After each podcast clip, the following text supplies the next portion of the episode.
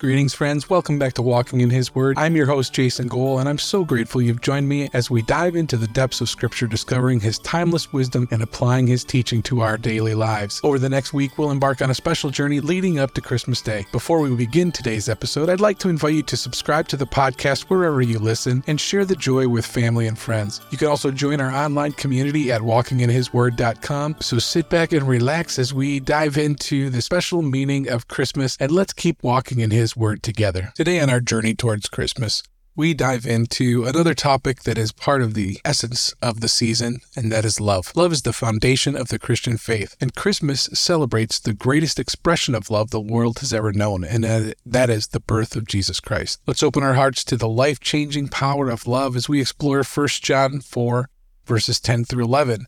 These verses say, In this love, not that we loved God, but that he loved us and sent his Son to be the propitiation for our sins.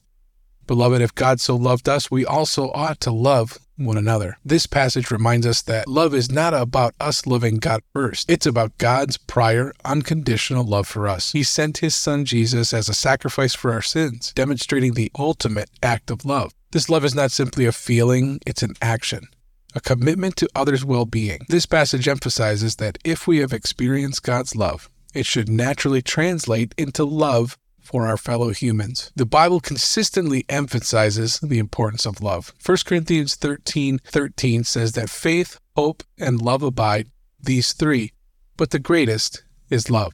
1 Corinthians 13 focuses on the importance of love and comparing it to other spiritual gifts like prophecy and faith and so forth. And while faith and hope are acknowledged as important, they are ultimately shown to be incomplete without love. Hope without love could become a self centered desire for personal fulfillment or lacking compassion or concern for others.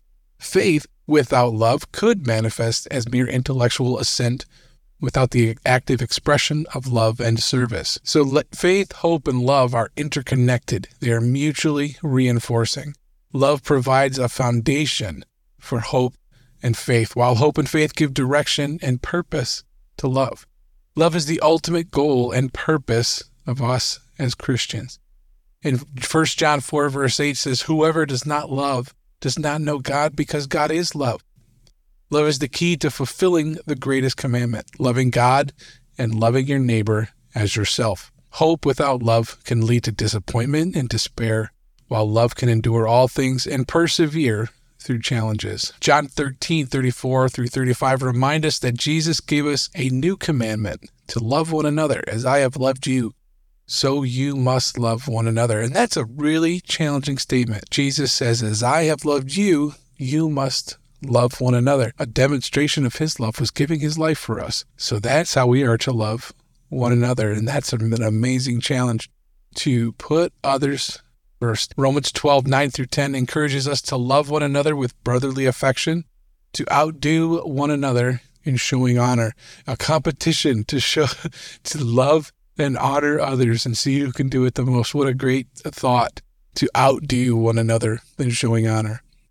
These verses that we've mentioned highlight that love is not just a personal virtue, but a call to action that extends to our relationship with others. Christmas is often portrayed as a time of joy and festivity, and it is. It's a wonderful time to get together with family and friends and rejoice and have fun. But it can also be a season of loneliness, conflict, and hardship for many. Many who have lost family members or friends often become lonely at Christmas when they think about those who have they, they have lost and don't have them to share the the seasons with anymore. It's also a time of conflict. People who don't come from the best family situations, a lot of times when you get those family together, it can turn into uh, difficulties or struggles. But this message of love in 1 John 4 serves as a powerful reminder that we are all called to reach out to others, especially those who are hurting or struggling.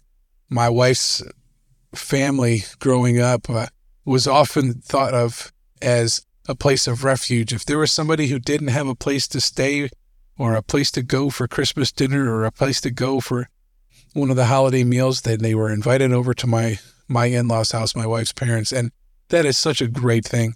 Uh, if somebody was was without or somebody didn't have a family or were were visiting, they were invited over so that no one was alone.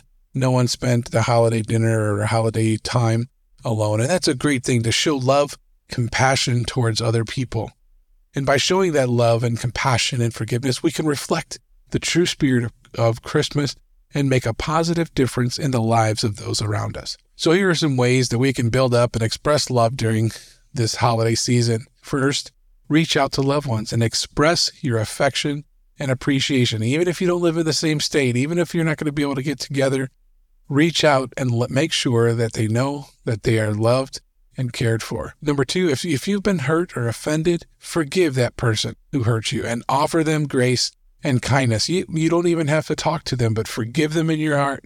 Let them know that they are forgiven. Offer them grace, kindness, and compassion because that's what Jesus did for us. You can perform acts of service for those in need, such as volunteering or donating your time to a charity or, or something. Share your blessings with others, even if it's just a kind word or a small gesture. And most importantly, finally, pray for the ability to love unconditionally and reflect God's love in your daily interactions. To love unconditionally is a monumental task because it means, regardless of how that person treats you back, you still show them love and compassion. And that is truly a divine characteristic. And so we must pray for that ability. We must pray for the opportunities, and they will come, and pray for the ability to love unconditionally. So as we celebrate the birth of Jesus, who is the embodiment of love, let's commit to making love the cornerstone of our own lives. May your actions and choices be guided by love, compassion, and a desire to spread joy and hope to the world. And remember, the true Christmas spirit lies not just in receiving gifts, but in giving the gift of love to ourselves and to others.